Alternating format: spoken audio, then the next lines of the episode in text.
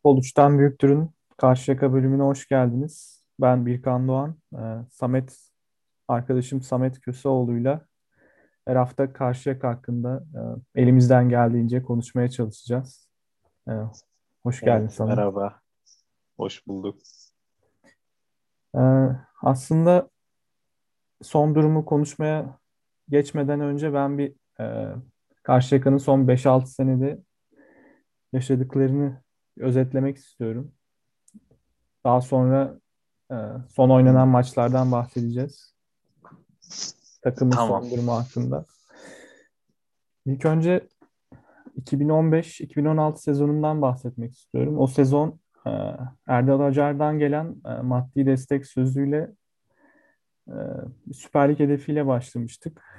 E, bir 10 milyon lira yaklaşık e, destek gelmişti Erdal Acar'dan ama e, beklediğimiz gibi gitmedi işler. Kadroyu tamamen e, yeni transferlerle baştan kurduk o, sezon başında. Gökhan Ünal, Necati Ateş gibi isimlerle malum kadro. Ve felaket bir sezon geçirdik Ali Erten başkanlığında. E, ligi son sırada tamamladık. 27 puan alıp, alıp. Ve yıllar sonra e, birinci ligden düştük. E, o sezon aslında sadece ligden düşmekle de kalmadık. Bir borç batağının da içine düştük. E, ve transfer yasağı aldık ki o yasak hala devam ediyor. 5 e, sezondur takıma herhangi bir A takıma herhangi bir takviye yapamadan devam ediyoruz. E, ikinci ligdeki ilk sezonumuzda fena bir görüntü sergilememiştik. E, sezon başında özellikle. Ki playoff'a kalma şansımız da vardı. Ama Ankara'da e, Etimeskut'a karşı 4-1 mağlup olunca sanırım 2 hafta kala ya da 3 hafta kala e, playoff şansımızı yitirdik. Diğer sezon yine ikinci ligdeyken işler istediğimiz gibi gitmedi ve küme düştük. Maddi problemler de yaşadık o sezon. Başkan Mutlu Altuğ'ydu. E, puan silme cezaları aldık. E, sanırım eksi 6 puan. Bir eksi 9 puan daha alacaktık sanırım. Yanlış hatırlamıyorsam. Ki onu da taraftarlar e, aralarında para toplayıp engelledi. E, devre arasında Can Erdem'i takımda tutamamıştı Mutlu Altuğ o sezon ve yani hücum en önemli hücum oyuncularından birini kaybettik. E, zaten yani 21 puanla sondan ikinci tamamladık o sezon ligi. Ve son 3 sezondur da 3. ligdeyiz. Geçtiğimiz iki sezonda playofflara kalmayı başardık. Ama ikisinde de e, elendik maalesef. 2019 sezonunda e, ilk turda Van Spor'a mağlup olmuştuk playofflarda. Geçen sezonda Turgut Spor'a e, elendik penaltı atışları sonucunda. E, bu sezon daha üzücü olan yani Turgutlu sanki çok daha üzücü gibiydi sence. Ne diyorsun? Tabii tabii. Yani oraya kadar gelip ki Turgutlu evet. 10 kişi kalmıştı maçın sonlarına doğru. Evet. Belki bir gol bulup eleyebilirdik ama olmadı maalesef. Bu Biraz... sezona ne diyorsun peki? Bu sezona geldik herhalde. Evet aslında bu sezon e, yani oyun olarak bence iyi bir oyun oynayamıyorduk sezon başından beri. Ya ilk 13 maçta 8 galibiyet, 4 beraberliğimiz vardı ama böyle tatmin edici bir oyun yoktu sahada bence. Ee, daha sonra zaten bir kriz yaşadık 13. haftadan sonra. 7 maçta bir gol atabildik. 6 mağlubiyet aldık. Ki Soner Hoca da görevi bıraktı kötü gidişatın ardından. Ee, işte İbrahim Cezayir geldi en son göreve. İki maça çıktı o da. İkisinde de e, mağlubiyetle ayrıldık sahadan. Ee, yani şimdi takımda bir düşüş var. Beklenmedik bir şekilde. Ki bunun e, Turgay Büyükkarcı e, finansal olmadığını açıklamıştı. Yani açıklamalarından öyle anlıyoruz. maaşların ödendiği vesaire söylenmişti. Bütçe ayrılmış yönetim kurulu tarafından. E, oyuncuların maaşlarının düzenli olarak ödendiği söyleniyordu. Ama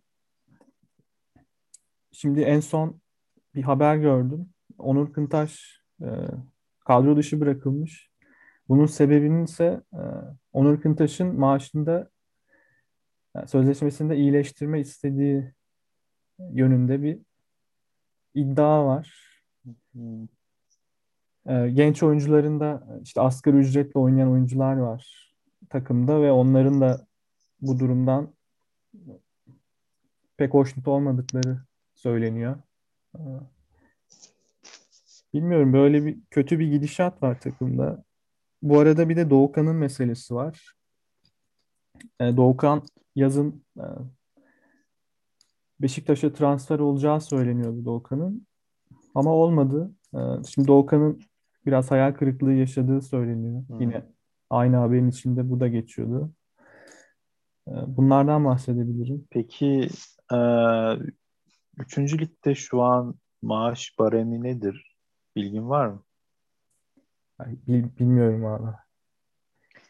Yani çünkü seviye olarak yani futbolcular eğer yani çok altında kaldığını düşünüyorsa ya böyle bir reaksiyon da doğal olabilir.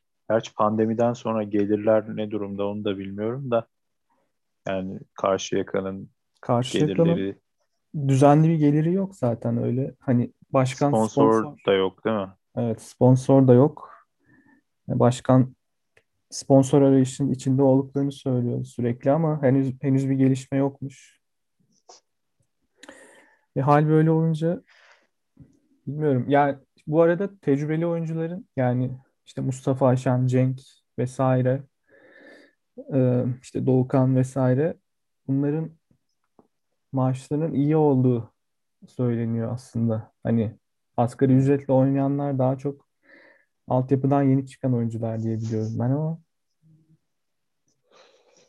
hmm. yani böyle kötü bir gidişat var. Son altı maçta. Ve sebebi ekonomik olabilir deniyor diyorsun herhalde. Böyle Çünkü... bir iddia var. Yani mantıklı bir açıklaması yok başka. Ben bilmiyorum neden. Evet 6 maç, 1 gol. Ya, takımın yani son sahadaki... 6 maç. Evet. Takımın sahadaki durumu da yani görüntüsü pek iç açıcı değil. Yani Doğukan bayağı isteksiz görünüyor. Transfer olma ihtimali varmış sanırım. Yani menajerine yetki verildiği söyleniyor yine. Ee, Sözleşme durumu ne? Yani daha bir sezon daha var diye biliyorum.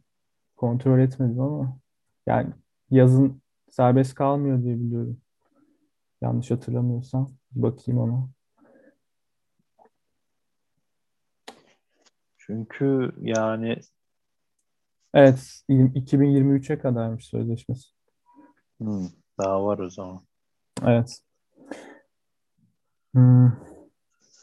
Ya sadece Doğukan da değil ama yani diğer mesela Battal da aynı şekilde pek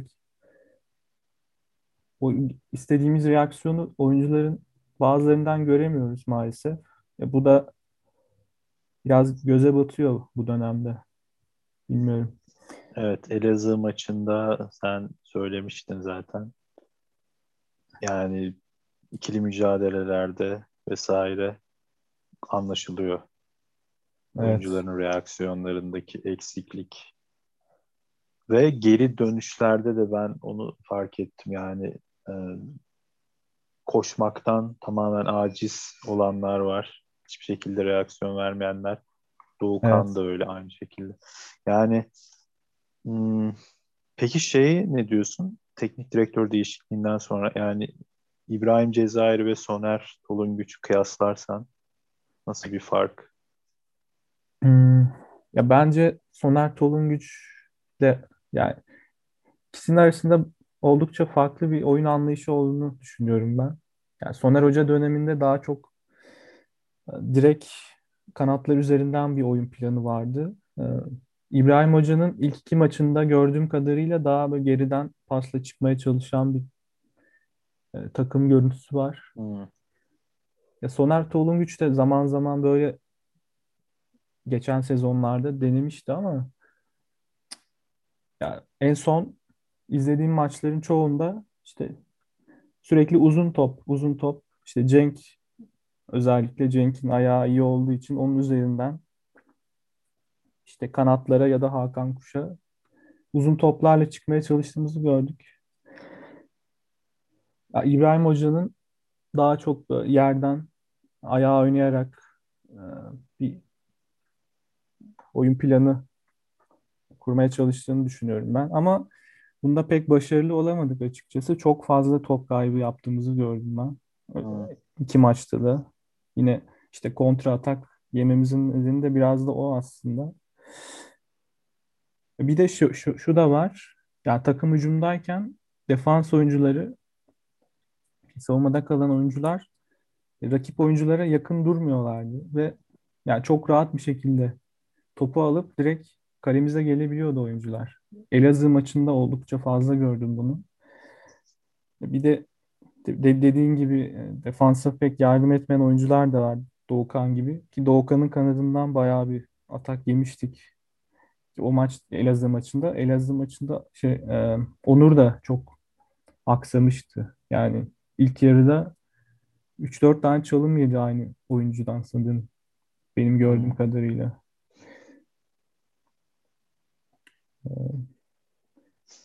Bireysel olarak performanslarından umutlu olduğun oyuncu var mı?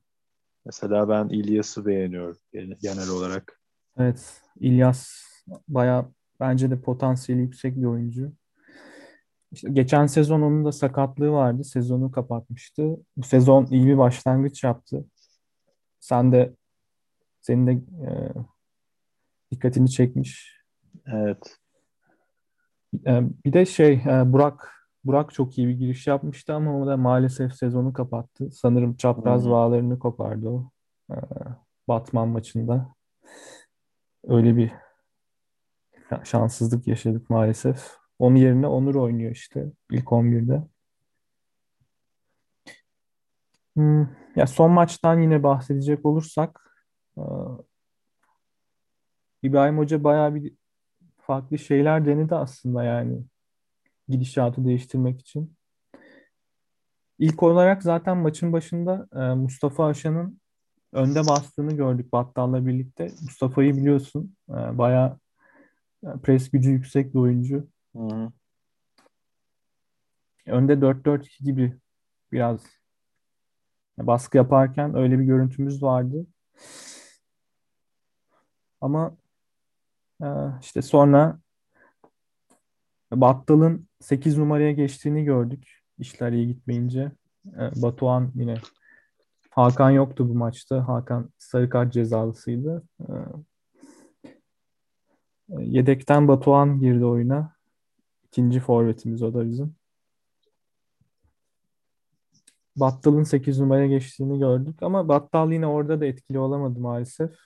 Sonunda oyundan çıkardı onu İbrahim Hoca. Yerine Özkan'ı aldı. Özkan da e, Gençler Birliği altyapısından yetişmiş bir oyuncu bu arada. E, hmm. Bu arada Gençler Birliği demişken şu an biz yayını yaparken Gençler Birliği de Denizli Spor'la oynuyor da ve evet. şu an mağlup durumdalar. Onlarda da felaket bir yönetim var.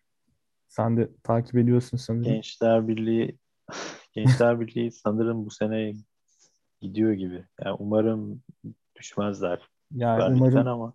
Evet çünkü bir borç künün de altına girmişler evet. Murat Cavcav döneminde. Umarım buralarda görmeyiz onları. Ki Denizli'ye yenilmeleri de büyük evet. bir şey olur. Kayıp olur. Yani aynı yerdeler.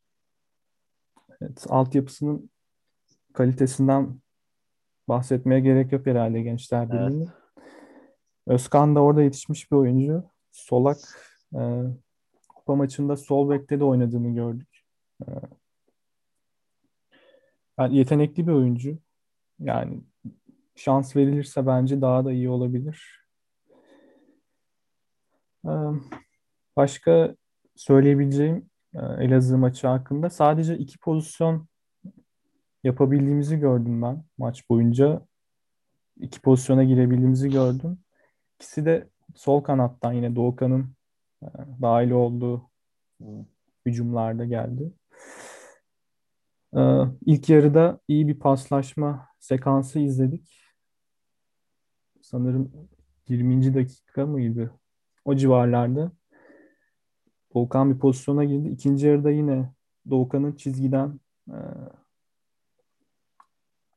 ceza sahasına girdiğini gördük. Dar açıdan pas vermek yerine o kaleye vurdu ama e, yani bu iki pozisyon Doğukan'ın- dışında Hı. Ya aslında o tarz pozisyonlarda genelde pası ya da ortayı deniyor. Yani benim gördüğüm kadarıyla ama hmm, orada şutu. Evet. O pozisyonda biraz yani sadece bir şey üzerinden tabii suçlamak Tabii genel olarak olmaz mı? deniyor yani. Evet. Asist sayısı da fena değildi herhalde. Geçen sezon 5 asisti vardı sanırım. Yanlış hatırlamıyorsam. Hmm. 27 maç. Evet. Ya geçen sezon bütün e, hücum yükünü kendisi çektiği için bu sezonda bayağı bir beklenti oluyor kendisinden doğal olarak. Yani şampiyonluk beklentisiyle girmiştik sezona. Şimdi 7. sırada olunca takım tabii tepkiler yoğunlaşıyor ister istemez. Umarız e, gelecek maçlarda bir çıkış yakalarız ki Yalova ve Cizre ile oynayacağız sırayla. İlk kendi evimizde Yalova'yı Evet. konuk edeceğiz. İkisi de Yarın son- yarın bir Yalova maçı var. Onun hakkında istiyorsan bir iki yorum alalım. Ne diyorsun? evet, sondan ikinci bir takım Yalova. Evet Yani onlar da kötü durumda. Evet, çıkış yapmak için iyi bir fırsat. Yani 6 maçtır galip gelemiyoruz. Yani bu maçla umarım bir galibiyet serisinin başlangıcı olur. Yani Diğer İlk hafta yarıda sanırım kazanmıştık Yalova'ya karşı zaten 1-0. evet.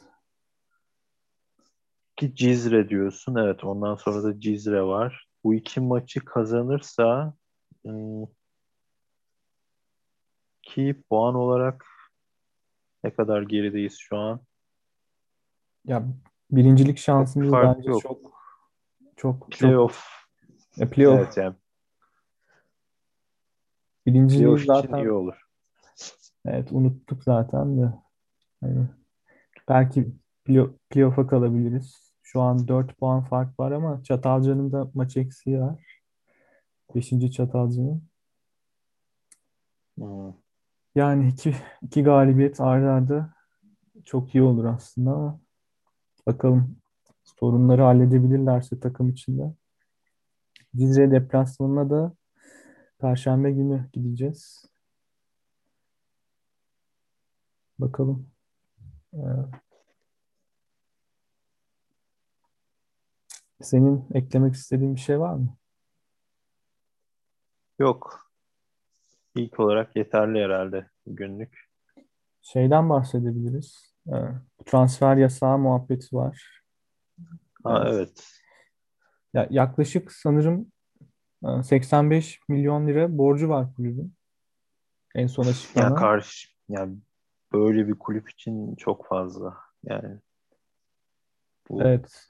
Yani 3. ligde bu ölçekte evet yani ya bir sponsor vesaire bir yatırımcı olmadıktan sonra biraz zor bu borcun. Ya, transfer yasağını ilgilendiren borç da e, ya- yaklaşık 20 milyon lira. Hmm. Ki e, başkanın açıklamalarından anladığım kadarıyla e, yakın zamanda ödenecek gibi de durmuyor bu borç. Ki ödense bile zaten yani para olmadıktan sonra transfer yasağının açılmasında pek bir önemi yok. Bir Evet. sponsor vesaire bulmadıktan sonra. Yani durum böyle. Bir stat muhabbeti de artık yani Karşıyakalıların bunu duymaktan belki midesi bulanıyordur artık yani ama senelerdir bir stat muhabbeti var. En son yapılan açıklamaya göre başkanın yaptığı açıklamaya göre e, yasal engeller kalkmış davalar vesaire. Ama yani somut bir adım atılmadan ben pek umutlu değilim stat konusunda. Daha önce temel atma töreni vesaire yapılmıştı. Binali Yıldırım gelmişti hatta.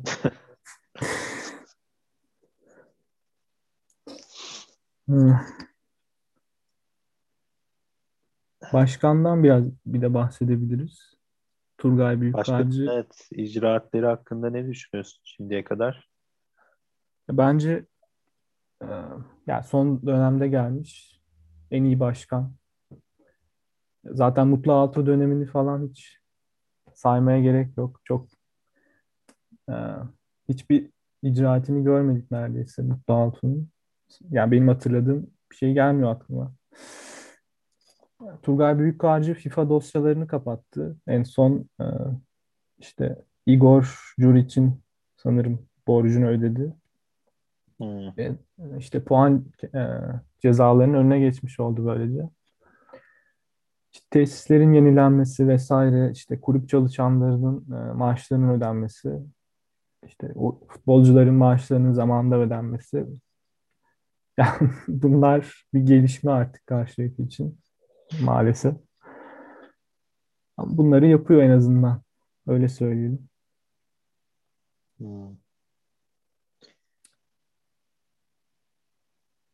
Evet. Bu arada Üç, e... üçüncü yılını mı tamamladı şu an? Evet. Turgay. Hmm. Okey.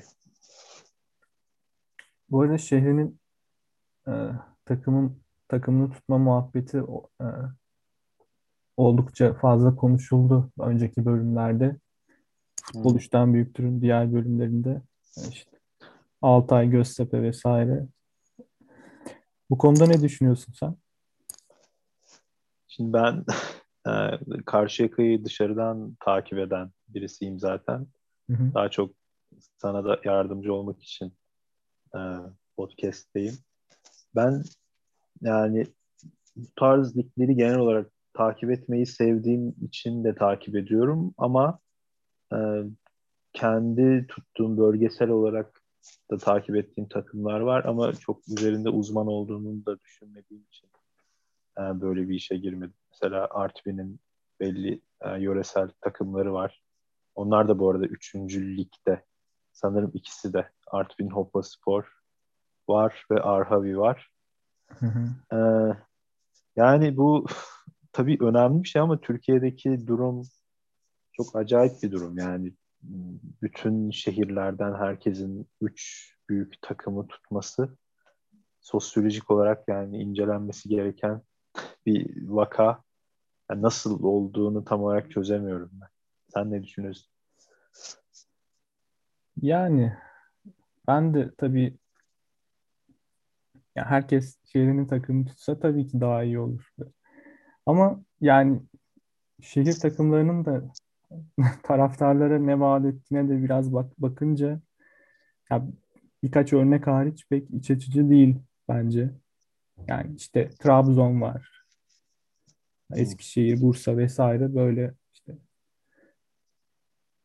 birkaç belli başlı kulüp var yani taraftarlarına e, cazip gelebilecek şeyler yani işte oyun anlamında olsun ya da işte maç günü deneyimi olsun vesaire.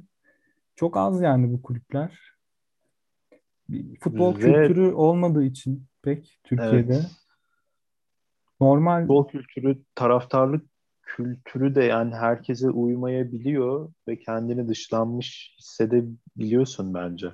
Yani herhangi bir mesela Hı-hı. İstanbul'da çok semt takımı var. Ee, özellikle kalabalık semtlerde e, takım tutma şeyi çok daha fazladır. Ama e, taraftarlığın bir monolitik bir karşılığı olmadığı için, herkes için ortak e, değerler de ortaya çıkmadığı için ve bu tarz lokal yerlerde böyle bir beklenti oluyor ve senin de topluluğa karışman bekleniyor. Oraya kendini ait hissetmedikten sonra büyük takımlara kaçıyorsun. Çünkü büyük takımların zaten öyle bir iddiası yok. Yani olamazdı o kadar kalabalık taraftar gruplarının ve çok daha göz önündeler. Yani stadına gitmen e, gerekmeyebilir. Çünkü zaten zor bir şey. Anadolu'da yaşıyorsan vesaire. Yani taraftarların ortaya koyduğu ortak bir söylem e, ya da bir değer topluluğu varsa bu nasıl etkiler? İşte onunla kendine ait hissetmek vesaire. Bu konu biraz bence insanları itiyor da olabilir. Yani ben kendim İstanbul'dan da düşündüğümde bazen orayı kıyaslıyorum. Çünkü orada yaşadım. Ee, bu beni etkiliyordu daha çok. Oraya karışmak kolay bir şey değil yani. Evet. Karşıyaka'da bu durum ne, nasıl? Peki bu konuda belki bir iki şey söyleyebilirsin. Hmm, ya bildiğin gibi Karşıyaka işte semt takımı orada bir bir ortak söylem bulmak biraz mümkün gibi Karşıyaka için bence. Hı hı. Keza İzmir'in diğer takımları işte Göztepe, Altay vesaire bunların kendine has bir kültürü olduğunu düşünüyorum ben. Zaten e, yani belli başlı takımlar var böyle. Hani şehrin takımı e, muhabbetinde daha çok ya tabii İzmir'de de var bu durum. Hani daha işte Fenerliler, Galatasaraylar vesaire oldukça fazla yine de ama hı hı. diğer şehirlere göre yine biraz daha iyi diyebilirim İzmir'deki durum için. Ya üç büyük taraftarı daha azdır diyorsun oranla. E, tabii bazı şeylere oranla daha azdır ama tabii bir işte Trabzon gibi ya da Eskişehir gibi değildir tabii ki de Hmm. ama yine hatır sayılır bir taraftar var burada. İşte Göztepe, Karşıyaka. Karşıyaka biraz kıpırdandığında işte stat dolmaya başlıyor yani yine.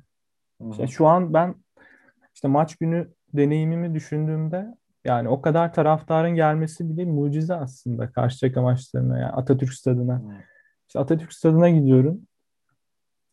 Yani maç zaten hani seyir zevkini geçtim. oyn- Oynanan futbolu vesaire geçtim.